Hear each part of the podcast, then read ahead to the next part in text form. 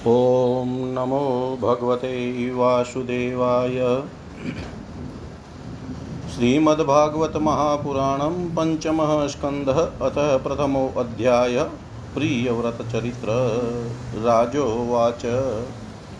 प्रियव्रतो भागवत आत्मा राम कथं मुने, गृहे रमत यन्मूलः कर्मबन्धः पराभव।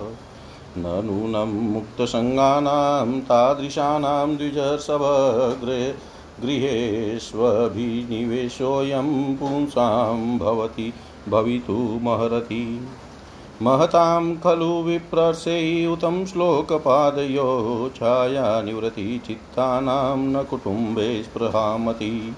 संशयोऽयं महान् ब्रह्मान्दारागारसुतादिषु शक्तस्य यत् सिद्धिर्भूतकृष्णे च मतिर्च्युता। श्रीशुकुवाच। बाणमुक्तं भगवत ऊतं श्लोकस्य श्रीमचरणारविन्दं करन्दरस आवेशितचेतसो भागवत परमहंसदयितकथा। किञ्चिदन्तराय विहतां स्वां शिवतमां पदवीं न प्रायेण हिन्वन्ति। यरीवावः राजन् स राजपुत्रः प्रियव्रतः परमभागवतो नारदस्य चरणोपसेवयाञ्जसावगतः परमार्थसतत्त्वो ब्रह्मसत्रेण दीक्षिष्यमाणो अवनीतलपरिपालनायां नाथप्रवरगुणगणैकान्तभाजन्तया स्वपित्रोपामन्त्रितो भगवती वासुदेव एवाव्यवधानसमाधियोगेन समावेशित सकलकारकक्रियाकलापो नेवाभ्यनन्द ध्यदपि तदप्रत्याम्नातव्यं तदधिकरणः आत्मनो अन्यस्मादशतोऽपि परा भवमन्वीक्षमान् अतः भगवानादिदेव एतस्य गुणः विसर्गस्य परिबृह्णानुध्यान व्यवसितः सकलजगदभिप्राय आत्मयोनिरखिलनिगमनिजगणः परिवेष्टितः स्वभवनादवतार। स तत्र तत्र गगनतल उडपतिरिव विमानावलिभिरनुपतः ममरः। परिव्रीढैरभिपूज्यमानः पतिपति स पतिपति च रुत् वरुतः सह सिद्धगन्धर्वसाध्यचारणमुनिगणैर्। रूपगीयमानो गन्धमादन् द्रोणिमव भाषयन्नुपससर्प तत्र यवायेनं देवसिंहस्यानेन पितरं भगवन्तं हिरण्यगर्भमुपलभमानः सहसेवोत्थार्याहन् न सह पिता पुत्राभ्यां वहिताञ्जलिरुपतस्ते भगवानपि भारत तदुपनीताहरणसुक्तवाकेनातिता रामुदितगुणगणावतारसुजय प्रियव्रतमादिपुरसस्तं सदयः सावलोक इति होवाच। श्रीभगवानुवाच। निबोधतातेदमृतं ब्रवीमीमाशुयितुं देवमहर्ष्य प्रमेयम् वयं भवस्ते तत एष महर्षि व्रहां सर्वे विषायस्यदिष्टं न तस्य कश्चित् तपसा विद्यया वा न योगवीर्येण मनुष्यया वा नेवार्थधर्मे परतस्वतो वा कृतं विहन्तुं तनुभृद् द्विभूयात् भवाय नाशाय च कर्म कर्तुं शोकाय, मोहाय सदा भयाय सुखाय, दुःखाय च देहयोगम् अव्यक्तधिष्ठं जनताङ्गधत्ते। यदवाचितन्त्यां गुणकर्मधामभिषु दुस्तरैर्वत्स वयं सुयोजिताः, सर्वे वहामो बलिमीश्वराय प्रोता न शिवद्विपदे चतुष्पदः। ईशाभिसृष्टं हि यवरुन्दमहिङ्गः दुःखं सुखं वा गुणकर्मसङ्गातास्ताय ततध्यदयुङ्क्तनाथश्चक्षुष्मतान्धा इव नीयमाना मुक्तोऽपि ता तावद्विभ्रियात् स्वदेहम् आरब्धमशनन् भीमान् शून्यः यथानुभूतं प्रतियातन्द्र किं त्वयाय गुणान् वृङ्क्तै भयं प्रमतस्य वनेषु अपि स्याद यतः स आस्ते सः। षट्सपत्नः जितेन्द्र।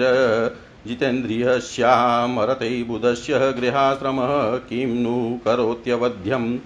यः षटः सपत्नान् विजि गिषमानो गृहेषु निर्विश्य यतेत पूर्वं पूर्वं यत्येति दुर्गाश्रितौर्जितारिन् क्षीणेषु कामं विचरेद्विपश्चितः त्वं त्वब्जा त्वं तु त्वब्जनाभाङ्घ्री सरोजकोशदुर्गाश्रितो निर्जितषट्सपत्नः भुङ्क्ष्वेव भोगान् पुरुषातिदिष्टान् विमुक्तसङ्गः प्रकृतिं भजस्व। श्रीशुकुवाच। इति संविहितो महाभगवतो भगवत नुशासन्मात्मनो लघुत यावनतशिरोधर्बाढमिति स बहुमानमुवाह।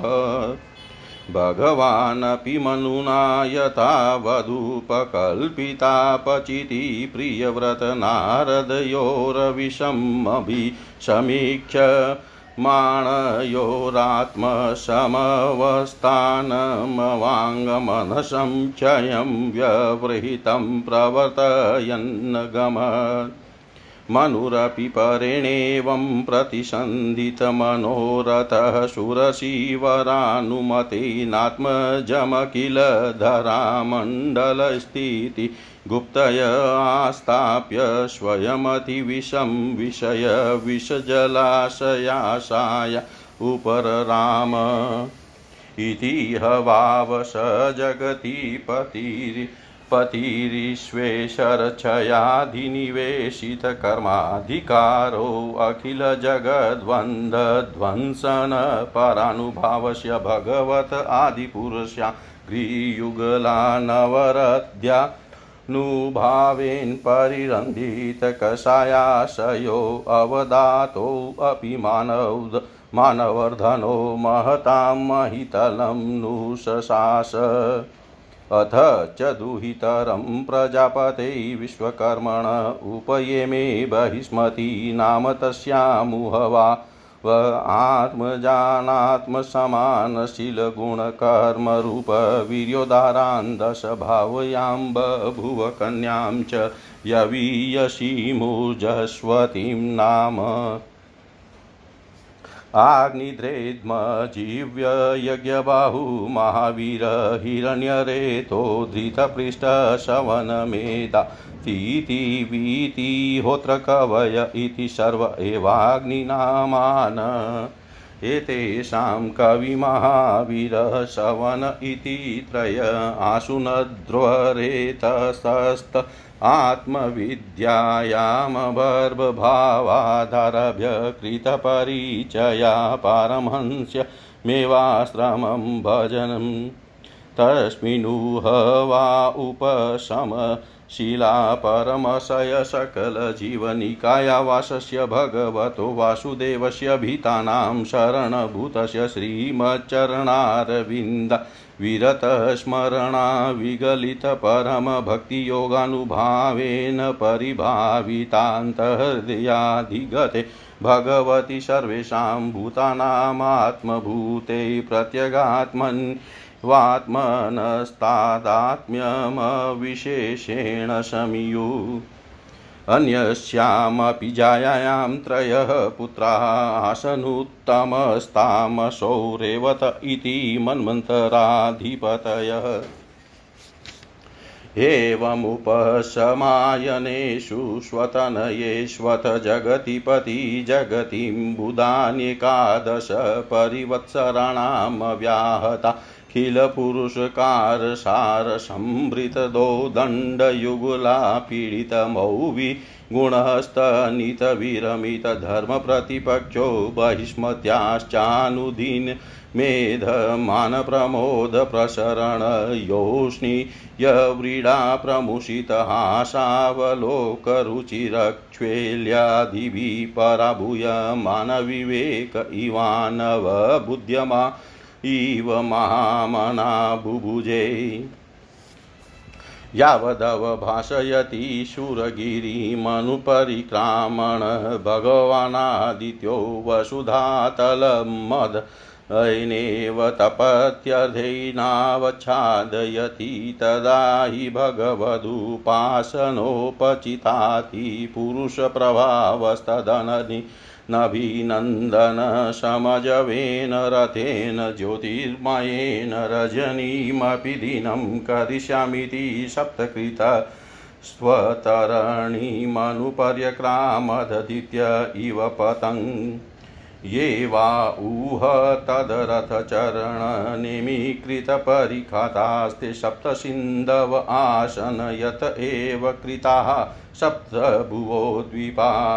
जम्बुप्लक्षशाल्मलीकुशक्रौञ्च शाकपुष्करसंज्ञास्तेषां परिमाणं पूर्वस्मात् पूर्वस्मादुतर उत्तरो यथासङ्ख्यं द्विगुणमानेन बहिः समन्तत उपक्लिप्ता क्षीरोदेक्षुरसोदशुरोदधृतो दक्षिरो ददद दधीमण्डोदशुद्धोधा सप्तजलदय सप्तद्वीपपरिखा इवाभ्यन्तरद्वीपसमाना एकैकस्येन यथानुपूर्वं सप्तष्वपि बहिद्वीपेषु पृथक् परित उपकल्पितास्तेषु जम्बवादिषु बहिष्मति। पतिरनुव्रतानात्मजानाग्निद्रेद्मजीव्यज्ञबाहु। हिरण्य रेतो धृत हिरण्यरेतो घृतपृष्ठमेधातिथिवितिहोत्र संज्ञान यथासङ्ख्येन एकैकस्मिन् एकमेवाधिपतिं विदधे। दुहितरं चोजस्वतीं नामोशनशे प्रायच्छद्यस्यामाशिददेवयानी नाम काव्यसुता। नेवं विद्य, नेवं विदः पुरुषकार उरुक्रमस्य पुंसां तदङ्घ्रिरजसा जितषडङ्गूनानां चित्रं विदुर्रविगत सकृदि स सकृदादतीत यन्मा यन्नामधेयमधुना स जहाति बन्धम् स एवं परिमितबलपराक्रम, एकदा तु देवर्षि चरणानुशयानुपतितगुणविसर्गसंसर्गेनानिवृतमिवात्मानं मन्यमान, आत्मनिर्वेद इदमाह। अहो, असाध्वनुष्ठितं यदभिनिवेशितोऽहमिन्द्रियैरविध्यारचितविषयविषयान्दकूपे तदलम् अलम् अमुष्या वनिताया विनोदमृगं माँ दिग्दिगति गर्याञ्चकार परदेवता प्रा परदेवता प्रसादाधिगतात्मप्रत्यवमर्शेनानुप्र वृतेभ्यः पुत्रेभ्य इमां यथादायं बिभ्र विभज्य भुक्तभोगां च महिषं महिषीमृतकमिव सह महाविभूतिमपहाय स्वयं निहितनिर्वेदो हृदि गृहीतहरिविहारानुभावो भगवतो नारदस्य पदवीं पुनरेवानुशसार तस्य वा एते श्लोका।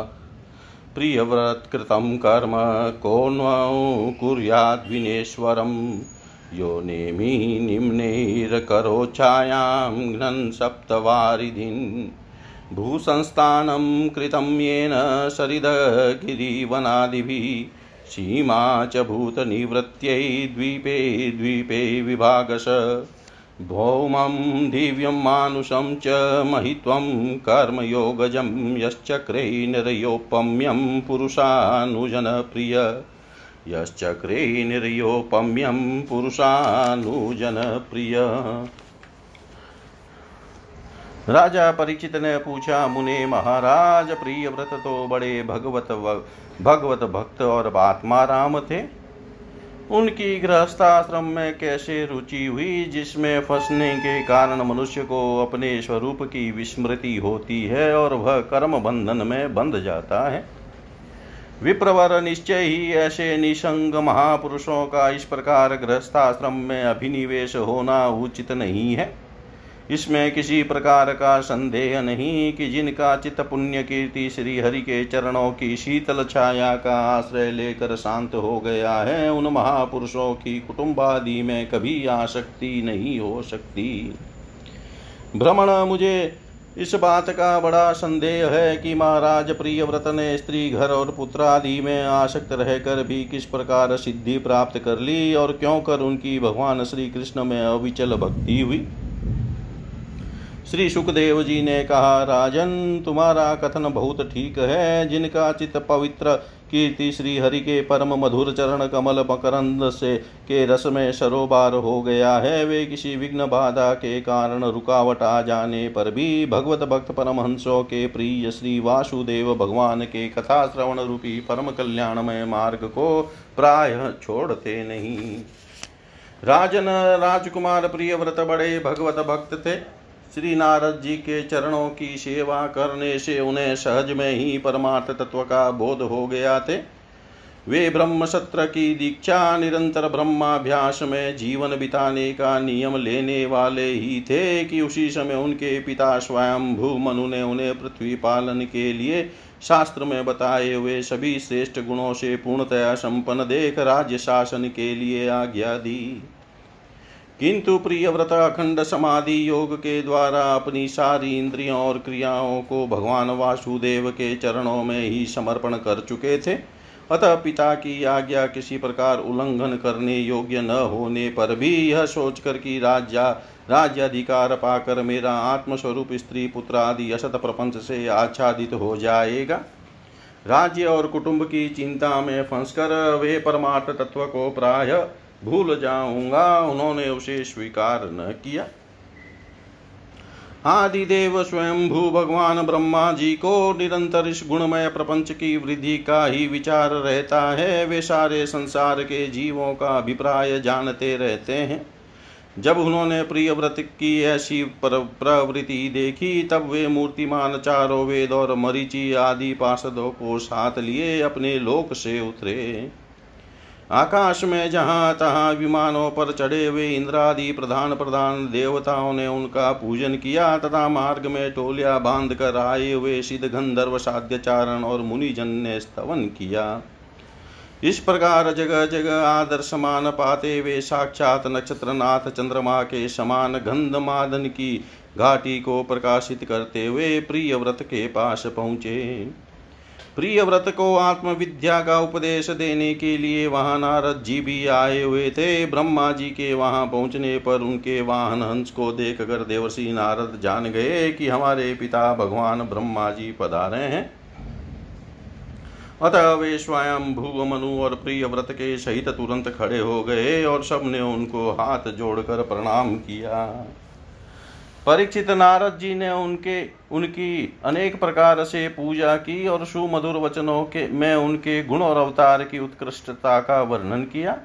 तब आदि पुरुष भगवान ब्रह्मा जी ने प्रिय व्रत की और मंद मुस्कान युक्त दया दृष्टि से देखते हुए इस प्रकार कहा। श्री ब्रह्मा जी ने कहा, बेटा, मैं तुमसे सत्य सिद्धांत की बात कहता हूँ। ध्यान देकर सुनो। तुम्हें अप्रमेय श्री हरि के प्रति किसी प्रकार की दोष दृष्टि नहीं रखनी चाहिए। तुम्ही क्या हम महादेव जी, तुम्हारे पिता स्वयं भू मनु और तुम्हारे गुरु ये महर्षि नारद भी? विवश होकर उन्हीं की आज्ञा का पालन करते हैं। उनके विधान को कोई भी देहधारी न तो तप विद्या योग बल या बुद्धि बल से, न अर्थ या धर्म की शक्ति से और न स्वयं या किसी दूसरे की सहायता से ही टाल सकता है। प्रिय वरुषि अव्यक्तिश्वर के दिए हुए शरीर को सब जीव जन्म मरण शोक मोह भय और सुख दुख का भोग करने तथा कर्म करने के लिए सदा धारण करते हैं। वत्स जिस प्रकार रस्सी से न था, वह पशु मनुष्य को का बोझ ढोता है। उसी प्रकार परमात्मा की वेदवाणी, रूप बड़ी रस्सी में सत्वादि, गुण सात्विक आदि, कर्म और अनेक ब्राह्मण आदि वाक्यों की मज़बूत डोरी से जकड़े हुए हम सब लोग उन्हीं के इच्छा अनुसार कर्म में लगे रहते हैं और उनके द्वारा उनकी पूजा करते रहते हैं। हमारे गुण और कर्मों के अनुसार प्रभु ने हमें जिस योनि में डाल दिया है, उसी को स्वीकार करके वे जैसी व्यवस्था करते हैं, उसी के अनुसार हम सुख दुख या सुख या दुख भोगते रहते हैं। हमें उनकी इच्छा का उसी प्रकार अनुसरण करना पड़ता है, जैसे किसी अंधे को आँख वाले पुरुष का। मुक्त पुरुष भी प्रारब्ध का भोग करता हुआ भगवान की इच्छा के अनुसार अपने शरीर को धारण करता ही है। ठीक वैसे ही जैसे मनुष्य की निद्रा टूट जाने पर भी स्वप्न में अनुभव किए हुए पदार्थों का स्मरण होता है। इस अवस्था में भी उसको अभिमान नहीं होता और विषय वासना के जिन संस्कारों के कारण दूसरा जन्म होता है, उन्हें वह स्वीकार नहीं करता। जो पुरुष इंद्रियों के वशीभूत है, वह वन वन में विचरण करता रहे तो भी उसे जन्म मरण का भय बना ही रहता है। क्योंकि बिना जीते हुए मन और इंद्रिय रूपी उसके छह शत्रु कभी उसका पीछा नहीं छोड़ते। जो बुद्धिमान पुरुष इंद्रियों को जीत कर अपनी आत्मा में ही रमण करता है, उसका गृहस्थाश्रम भी क्या बिगाड़ सकता है? जिसे इन छह शत्रुओं को जीतने की इच्छा हो, वह पहले घर में ही रहकर उनका अत्यंत निरोध करते हुए उन्हें वश में करने का प्रयत्न करे। किले में सुरक्षित रहकर लड़ने वाला राजा अपने प्रबल शत्रुओं को भी जीत लेता है। फिर जब इन शत्रुओं का बल अत्यंत क्षीण हो जाए, तब विद्वान पुरुष इच्छा अनुसार विचर सकता है। तुम यद्यपि श्री कमलनाभ भगवान के चरण कमल की कली रूप कीले के आश्रित रहकर इन छहों शत्रुओं को जीत चुके हो तो भी पहले उन पुराण पुरुष के दिए हुए भोगों को भोगो, इसके बाद निसंग होकर अपने आत्म स्वरूप में स्थित हो जाना। श्री सुखदेव जी कहते हैं जब त्रिलोकी के गुरु श्री ब्रह्मा जी ने इस प्रकार कहा तो परम भागवत प्रिय व्रत ने छोटे होने के कारण नम्रता से सिर झुका लिया और जो आ गया ऐसा कहकर बड़े आदर पूर्वक उनका आदेश शिरोधार्य किया। तब स्वयं भुव मनु ने प्रसन्न होकर भगवान ब्रह्मा जी की विधिवत पूजा की। इसके पश्चात वे मन और वाणी के अविषय अपने आश्रय तथा सर्व व्यवहार अतीत ब्रह्म का चिंतन करते हुए अपने लोक को चले गए। इस समय प्रिय व्रत और नारद जी सरल भाव से उनकी ओर देख रहे थे। मनु जी ने इस प्रकार ब्रह्मा जी की कृपा से अपना मनोरथ पूर्ण हो जाने पर देवर्षि नारद की आज्ञा से प्रिय व्रत को संपूर्ण भूमंडल की रक्षा का भार सौंप दिया और स्वयं विषय रूपी विषेले जल से भरे हुए ग्रस्ताश्रम रूपी दुस्तर जलाशय की भोगेच्छा से निवृत्त हो गए। अब पृथ्वीपति महाराज प्रिय व्रत भगवान की इच्छा से राज्य शासन के कार्य में नियुक्त हुए, जो संपूर्ण जगत को बंधन से छुड़ाने में अत्यंत समर्थ है। उन आदि पुरुष श्री भगवान के चरण युगल का निरंतर ध्यान करते रहने से यद्यपि उनके राग आदि सभी मल नष्ट हो चुके थे और उनका हृदय भी अत्यंत शुद्ध था। तथापि बड़ों का मान रखने के लिए वे पृथ्वी का शासन करने लगे। तदनंतर उन्होंने प्रजापति विश्वकर्मा की पुत्री बहिष्मति से विवाह किया। उससे उनके दस पुत्र वे वे सब उन्हीं के समान शीलवान, गुणी, कर्मनिष्ठ, रूपवान और पराक्रमी थे। उनसे छोटी ऊर्जस्वती ही नाम की एक कन्या भी हुई। पुत्रों के नाम आग्निध्र इद्मजीव यज्ञबाहु, महावीर, हिरण्यरेता घृतपृष्ठ सवन मेधातिथि वितिहोत्र और कवि थे, ये सब नाम अग्नि के भी हैं। इनमें कवि, महावीर और शवन, ये तीन नैष्टिक ब्रह्मचारी हुए। इन्होंने बाल्यावस्था से आत्मविद्या का अभ्यास करते हुए अंत में संन्यासरा संन्यासाश्रम ही स्वीकार किया। इन निवृत्ति परायण महर्षियों ने संन्यासाश्रम में ही रहते हुए समस्त जीवों के अधिष्ठान और भव बंधन से डरे हुए लोगों को आश्रय देने वाले भगवान वासुदेव के परम सुंदर चरण बिंदों का निरंतर चिंतन किया। उसे प्राप्त हुए अखंड एवं श्रेष्ठ भक्ति योग से उनका अंतकरण सर्वथा शुद्ध हो गया और उसमें श्री भगवान का आविर्भाव हुआ। तब देहादि उपाधि की निवृत्ति ही हो जाने से उनकी आत्मा की संपूर्ण जीवों के आत्मभूत प्रत्यगात्मा में एक ही भाव से स्थित हो गई। महाराज प्रियव्रत की दूसरी भार्या से उत्तम तामस और रेवती ये तीन पुत्र उत्पन्न हुए, जो अपने नाम वाले मनवंतरों के अधिपति हुए।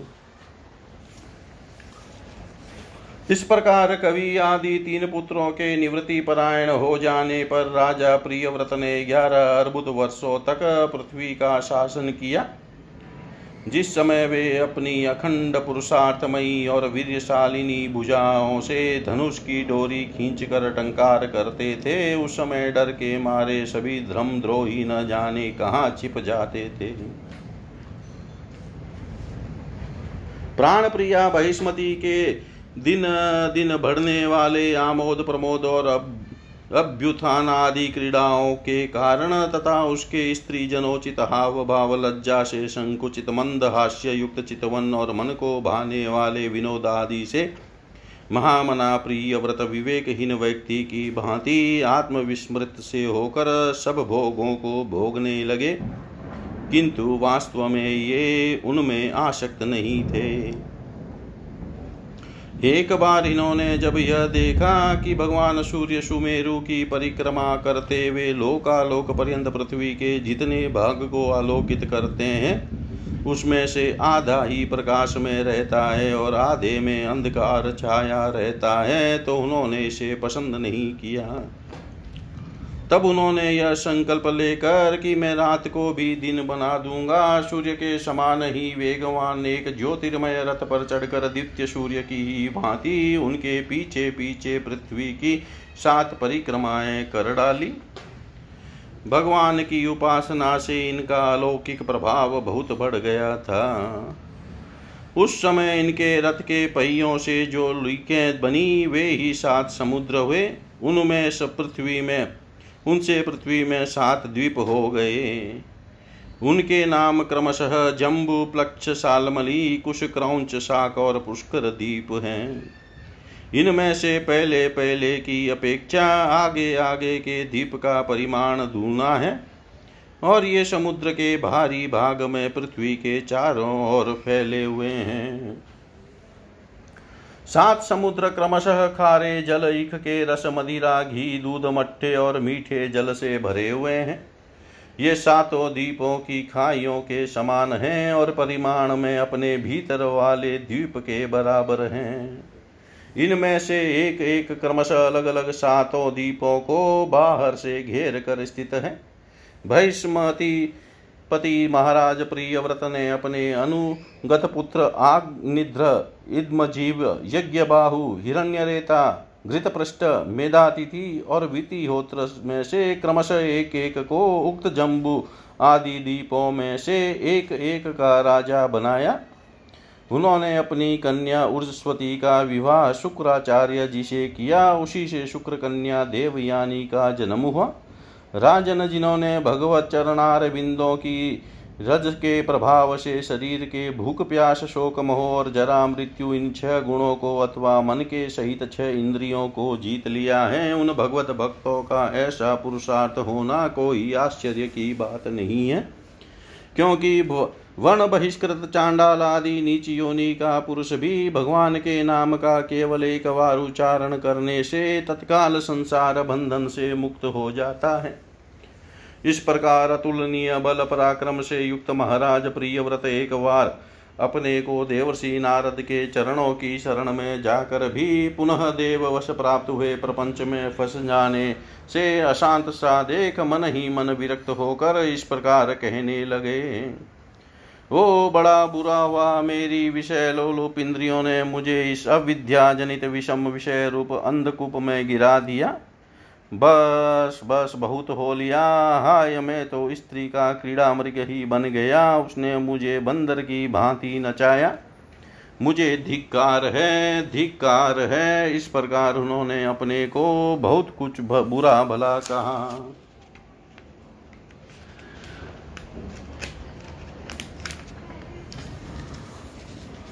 परमाराध्य श्री हरि की कृपा से उनकी विवेकावृत्ति जागृत हो गई। उन्होंने यह सारी पृथ्वी यथा योग्य अपने अनुगत पुत्रों को बांट दी और जिसके साथ उन्होंने तरह तरह के भोग भोगे थे, उस अपनी राजरानी को साम्राज्य लक्ष्मी के सहित मृतदेह के समान छोड़ दिया।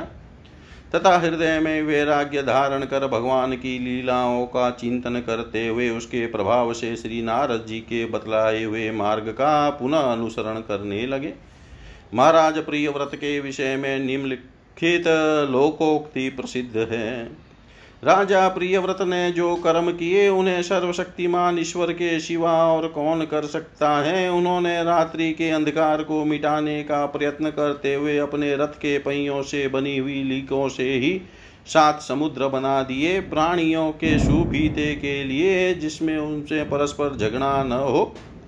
द्वीपों के द्वारा पृथ्वी के विभाग किए और प्रत्येक द्वीप में अलग अलग नदी, पर्वत और वन आदि से उसकी सीमा निश्चित कर दी। वे भगवत भक्त नारादित नारदादि के प्रेमी भक्त थे। उन्होंने पाताल लोक के देवलोक के, मृत्य लोक के तथा कर्म और योग की शक्ति से प्राप्त हुए ऐश्वर्य को भी नरक तुल्य समझा था।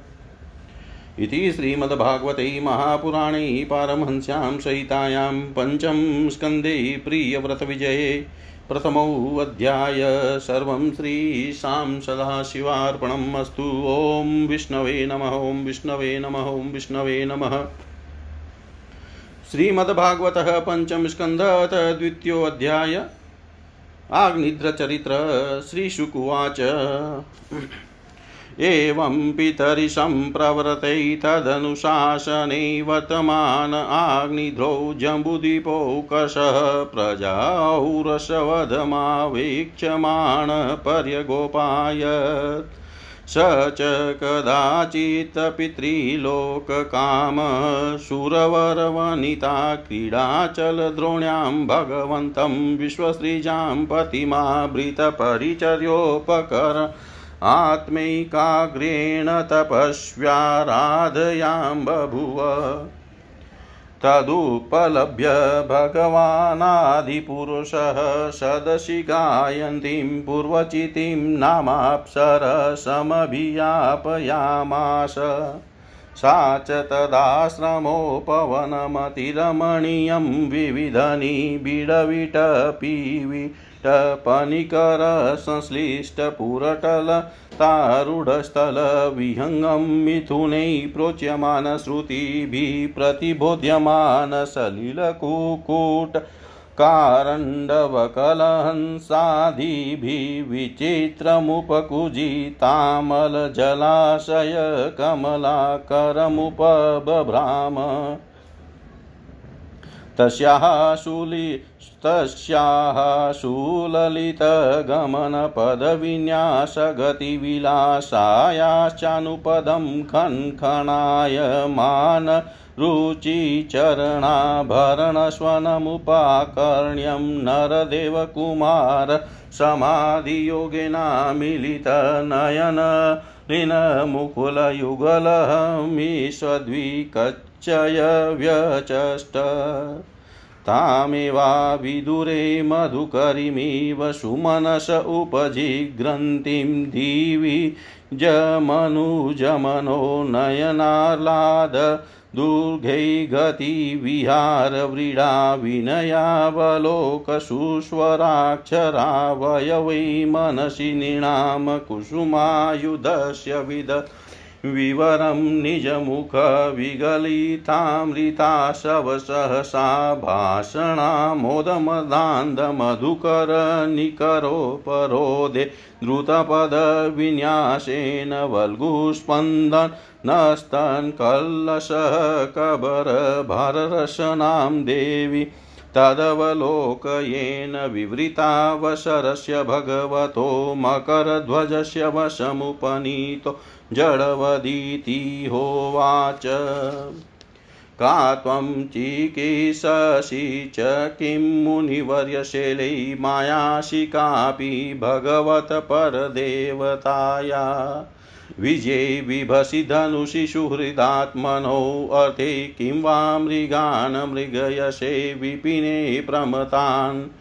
बाणविमो भगवत शतपत्रपत्रौ शान्तावपुङ्कुरुचिरावतीति गमदन्तौ कस्मै युयुङ्क्षसि वने विचरन् विद्मः क्षेमाय नो जडधियाँ त विक्रमौ अस्तु।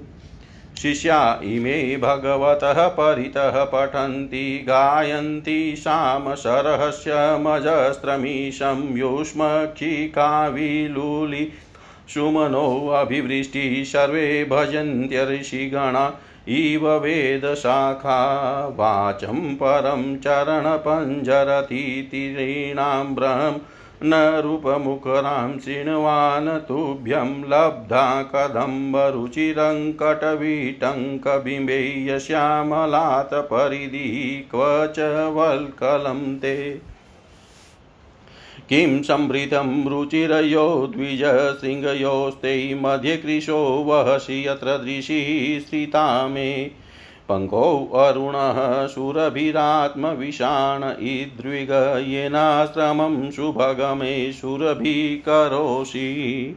लोकं प्रदर्शय सुहृतं तावकं मे यत्रत्ययितमूरसावयववा वपूर्वौ अस्मद्विधस्य मन उन्नयनौ बिभति भव्यद्भुतं सरसराससुधादिवक्त्रे कावात्मवृत्तिरदनादविरङ्गवाति विष्णो कलास्य निमिषोन्मकरो च कर्णो उद्विग्नमिनयुगलं द्विजपङ्क्तिशोचिरासनभृङ्गनिकरं शर इनमुखं ते यो वशो त्वया करसरोजहतपतङ्गो दिक्षु भ्रमणभ्रमत एजयते यक्षिणी मे।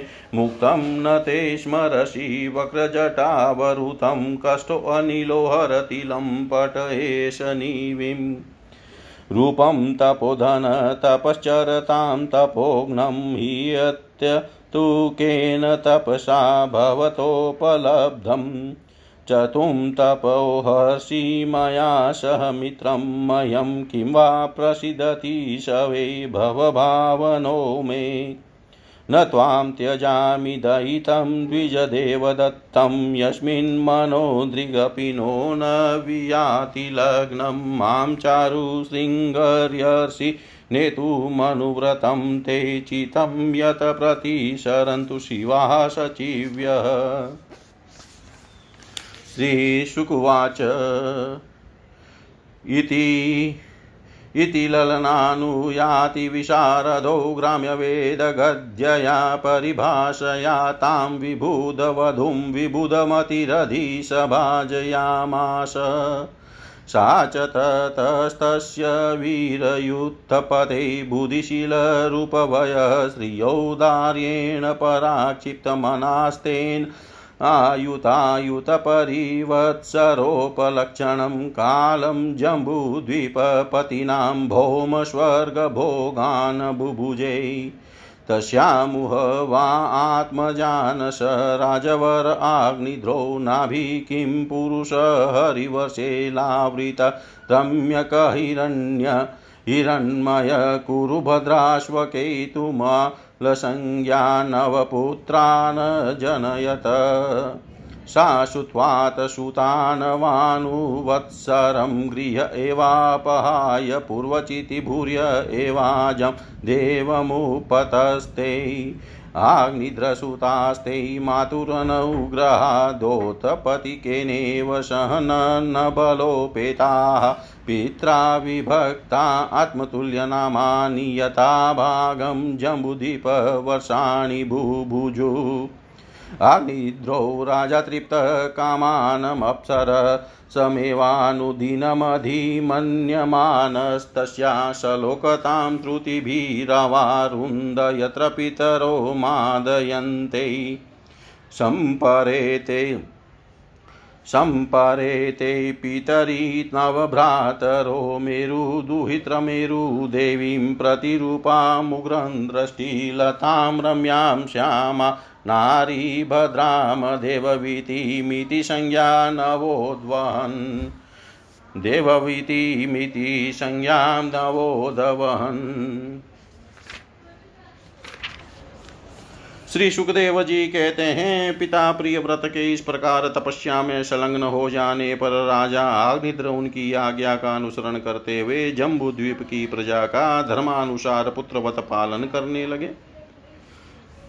एक बार वे, एक बार वे पितृलोक की कामना से सतपुत्र प्राप्ति के लिए पूजा की सब सामग्री जुटाकर सुर सुंदरियों के क्रीड़ा स्थल मंद्राचल की एक घाटी में गए। और तपस्या में तत्पर होकर एकाग्रचित से प्रजापतियों के पति श्री ब्रह्मा जी की आराधना करने लगे। आदिदेव भगवान ब्रह्मा जी ने उनकी अभिलाषा जान ली, अतः अपनी सभा की गायिका पूर्वचिति नाम की अप्सरा को उनके पास भेज दिया। आग्निध्रज की जी के आश्रम के पास एक अति रमणीय उपवन था। वह अप्सरा उसी में विचरने लगी। उस उपवन में तरह तरह के सघन तरुवरों की शाखाओं पर स्वर्ण लताएँ फैली हुई थी। उन पर बैठे हुए मयूर आदि कई प्रकार के स्थलचारी पक्षियों के जोड़े सुमधुर बोली बोल रहे थे। उनकी षडजादि स्वर युक्त ध्वनि सुनकर सचेत हुए जल कुकुट कारंडव एवं कलहंस आदि जल पक्षी भांति भांति के से कूजने लगते थे। इससे वहाँ के कमल वन से सुशोभित निर्मल सरोवर गूंजने लगते थे। पूर्वचिति की विलासपूर्ण सुललित गतिविधि और पाद विन्यास की शैली से पद पद पर उसके चरण नुपुरों की झनकार हो उड़ती थी। उसकी मनोहर ध्वनि सुनकर राजकुमार आग्निद्र ने समाधि योग द्वारा मुंदे हुए अपने कमल कली के समान सुंदर नेत्रों को कुछ कुछ खोल कर देखा तो पास ही उन्हें वह अप्सरा दिखाई दी। वह भ्रमर के समान एक एक फूल के पास जाकर उसे सूंघती थी। तथा देवता और मनुष्यों के मन और नयनों को आह्लादित करने वाली अपनी विलासपूर्ण गति, क्रीड़ा, चापल्य, लज्जा एवं विनय युक्त चितवन, सुमधुर वाणी तथा मनोहर से पुरुषों के हृदय में कामदेव के प्रवेश के लिए द्वार सा बना देती थी। जब वह हंस हंस कर बोलने लगती, तब ऐसा प्रतीत होता मानो उसके मुख से अमृतमय मादक मधु झर रहा है। उसके निश्वास के गंध से मदांध होकर भौरे उसके मुख कमल को घेर लेते तब वह उनसे बचने के लिए जल्दी जल्दी पैर उठाकर चलती तो उसके कुछ आ, कुछ कलश वेणी और करधनी हिलने से बड़े ही सुहावने लगते। यह सब देखने में भगवान कामदेव को आग निद्र के हृदय में प्रवेश करने का अवसर मिल गया और वे उनके अधीन होकर उसे प्रसन्न करने के लिए पागल की भांति इस प्रकार कहने लगी। मुनिवर्य, तुम कौन हो? इस पर्वत पर तुम क्या करना चाहते हो? तुम परम पुरुष श्री नारायण की कोई माया तो नहीं हो? बहुओं की ओर संकेत करके सके तुमने ये बिना डोरी के दो धनुष क्यों धारण कर रखे हैं? क्या इनसे तुम्हारा कोई अपना प्रयोजन है अथवा इस संसाराण्य में मुझ जैसे मत वाले मृगों का शिकार करना चाहते हो? कटाक्षों को लक्ष्य करके।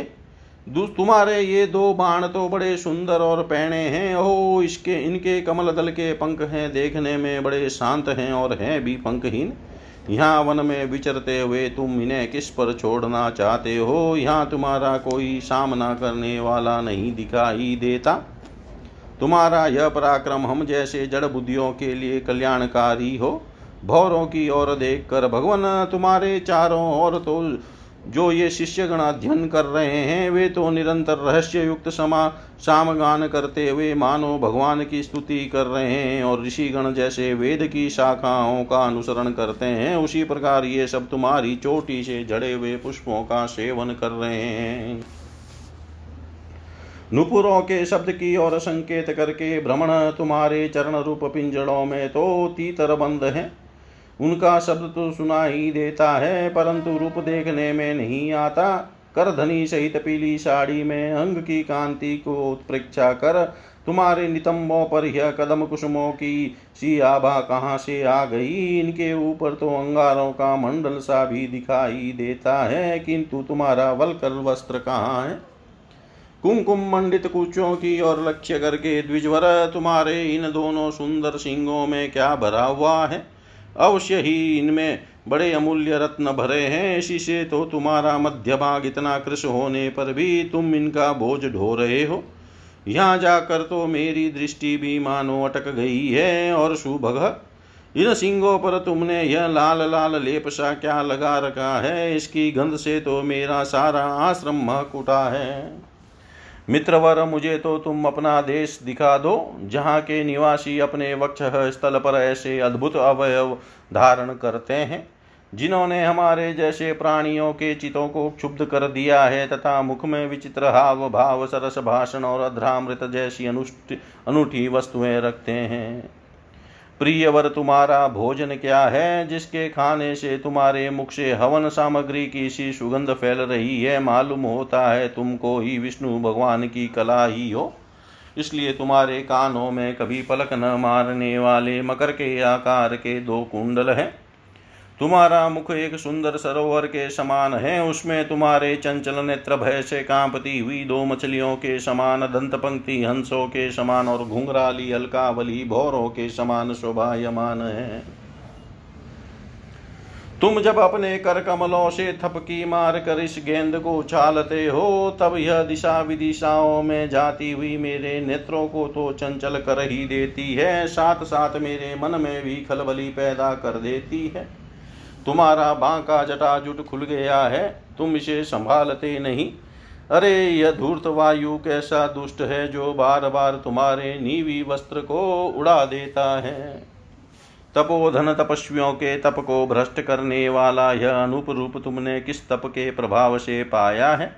मित्र, आओ, कुछ दिन मेरे साथ रहकर तपस्या करो, अथवा कहीं विश्व विस्तार की इच्छा से ब्रह्मा जी ने ही तो मुझ पर कृपा नहीं की है। सचमुच तुम ब्रह्मा जी की ही प्यारी देन हो, अब मैं तुम्हें नहीं छोड़ सकता। तुम में तो मेरे मन और नयन ऐसे उलझ गए हैं कि अन्यत्र जाना ही नहीं चाहते। सुंदर सिंगों वाली, तुम्हारा जहाँ मन हो, मुझे भी वहीं ले चलो। मैं तुम्हारा अनुचर हूँ और तुम्हारी ये मंगलमयी सखियाँ भी हमारे ही साथ रहे। श्री सुखदेव जी कहते हैं, राजन, आग्न देवताओं के समान बुद्धिमान और स्त्रियों को प्रसन्न करने में बड़े कुशल थे। उन्होंने इसी प्रकार की रति चातुर्यमयी मीठी मीठी बातों से उस अप्सरा को प्रसन्न कर लिया। वीर समाज में अग्रगण्य आग्निध्र की बुद्धि, शील रूप अवस्था, लक्ष्मी और उदारस्था से आकर्षित होकर वह उन जम्बुदीपाधिपति के साथ कई हज़ार वर्षों तक पृथ्वी और स्वर्ग के भोग भोगती रही। तदनंतर नृपवराग्नित्र ने उसके गर्भ से नाभि किम पुरुष हरिवश इलावृत रम्यक हिरणमय कुरु भद्राश्व और केतु माल नाम के नौ पुत्र उत्पन्न किए। इस प्रकार नौ वर्ष में प्रति वर्ष एक के क्रम से नौ पुत्र उत्पन्न कर पूर्वचिति उन्हें राजभवन में ही छोड़कर फिर ब्रह्मा जी की सेवा में उपस्थित हो गई। ये आग्नित्र के पुत्र माता के अनुग्रह से सौधाम से ही सुडोल और सबल शरीर वाले थे। स्वभाव से ही सुडोल और सबल शरीर वाले थे। आग्निद्र ने जम्बू दीप के विभाग करके उन्हीं के समान नाम वाले नौ वर्ष भूखंड बनाए और उन्हें एक एक पुत्र को सौंप दिया। तब वे सब अपने अपने वर्ष का राज्य भोगने लगे। महाराज आग्निद्र दिन दिन भोगों को भोगते रहने पर भी उनसे अतृप्त ही रहे। वे उस अप्सरा को ही परम पुरुषार्थ समझते थे। इसलिए उन्होंने वैदिक कर्मों के द्वारा उसी लोक को प्राप्त किया, जहाँ पितृगण अपने सुकृतों के अनुसार तरह तरह के भोगों में मस्त रहते हैं। पिता के परलोक सिधारने पर नाभि आदि नौ भाइयों ने मेरु की मेरु देवी प्रतिरूपा, उग्रदंष्टि, लता, रम्या, श्यामा, नारी, भद्रा और देवविति नाम की नौ कन्याओं से विवाह किया। इति श्रीमद्भागवते महापुराणे पारमहंस्यां सहितायां पञ्चमस्कन्धे याग्निद्रवर्णं नम नाम द्वितीयोऽध्याय सर्वं श्रीशां सदाशिवार्पणम् अस्तु ॐ विष्णवे नमः, ॐ विष्णवे नमः, ॐ विष्णवे नमः।